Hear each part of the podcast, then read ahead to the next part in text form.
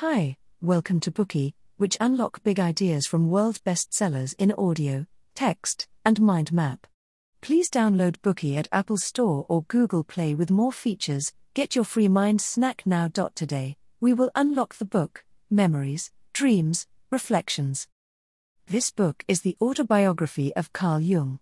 Many will refer to him, alongside Sigmund Freud and Alfred Adler, as one of the three towering figures who developed the theoretical basis of psychoanalysis. Jungian theory is the most abstruse out of all approaches to psychoanalysis. His works integrate theology, religion, literature, philosophy, and even alchemy. His autobiography is no less daring and eclectic.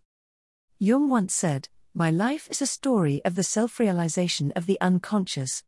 It is no surprise that Jung's autobiography, the narrative of the events that shaped his legendary life, is also infused with his dreams and visions. When reading this book, we will get the intense impression that due to his character and the experiences of his life, Jung pays more attention to his inner experiences than to the external world, notably, Jung understood himself through his heart. In this book, Jung uses a series of turning points to tie together his emotional and spiritual growth. These include an accidental fall in his childhood, an inspiring book, new friendships and breakups, travel revelations, and other incidents bringing change. These turning points reveal his lifelong intellectual journey, allowing the reader to glimpse the process of his thinking and contemplate his achievement. Jung recounts numerous memories over 80 years involving his family, friendships, education, career, and many other aspects of his life we can share his joys and sorrows, ideals and beliefs, intelligence, inner conflicts and struggles through these memories.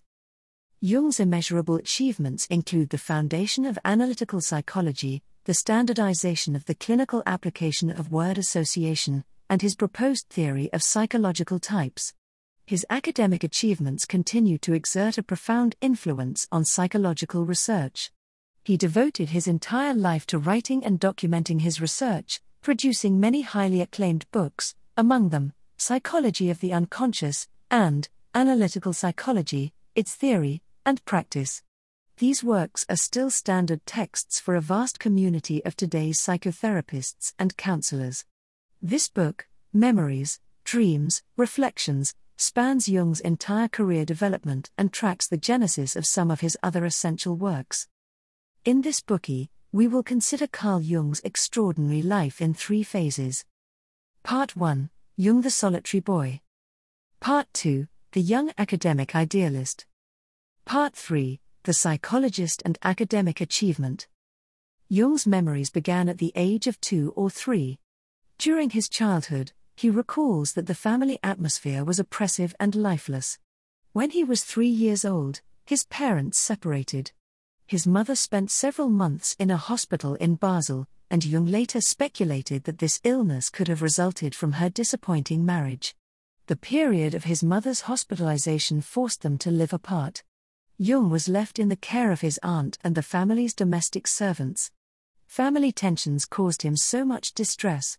He was often left on his own, and amused himself with fantasy games. These experiences shaped his introverted and withdrawn personality. From this time on, he began to construct a personal inner world. Jung's grandfather, father, and uncles were all pastors. Growing up in a family with such a strong religious convictions inevitably infected Jung's mind. From an early age, he became intensely curious about religion and philosophy. At six, Jung began an extensive program of reading on the subject. After learning Latin from his father, he started to question him about religion and God's existence, and often discussed these issues with him. Even drawing on the knowledge of a full time pastor, Jung was left with many unanswered questions. According to Jung, his father was afraid to entertain any doubt, and would just shrug and turn resignedly away. He stuck to his dogma and tried to avoid the torment of confusion. After a while, the young Jung stopped pumping his father about theological issues and sought answers on his own, delving into a vast library of philosophical and scientific works. When little Jung needed his mother, she wasn't around. When he needed his father, Jung's curiosity was never satisfied. The situation at this time affected Jung's perception of both sexes. He admitted later that he grew up with a somewhat distorted perception of the sexes. He felt that love was not to be trusted.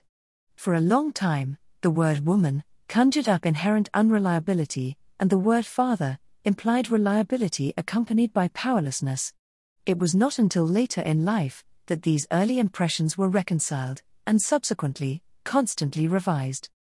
These circumstances provided many opportunities for him to be alone and to explore his inner self. Owing to his extreme isolation and consequent loneliness, Jung was particularly eager to go to school. There he believed he would find new playmates. At the age of 11, Jung was sent to a secondary school in Basel.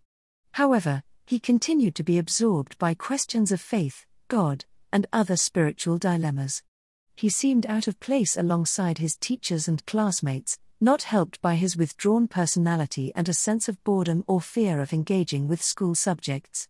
On one occasion, Jung diligently completed an essay, expecting praise from the teacher. But he was publicly reprimanded. The teacher insisted that Jung must have copied the essay. As a young and impressionable boy, the reprimand cast a shadow on his mind. He gradually developed an aversion to school. In the summer of his 12th year, an injury gave Jung an opportunity to improve his peace of mind. He could choose not to go to school.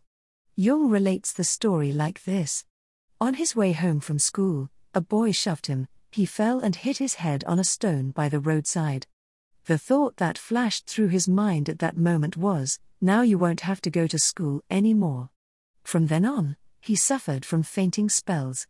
They came on whenever he went to school or settled to do school homework. To allow him to recuperate, his parents had to let him stay at home. Later, recalling the experience, Jung said it opened his eyes to the physical effects of neurosis. The good days without school lasted for nearly half a year.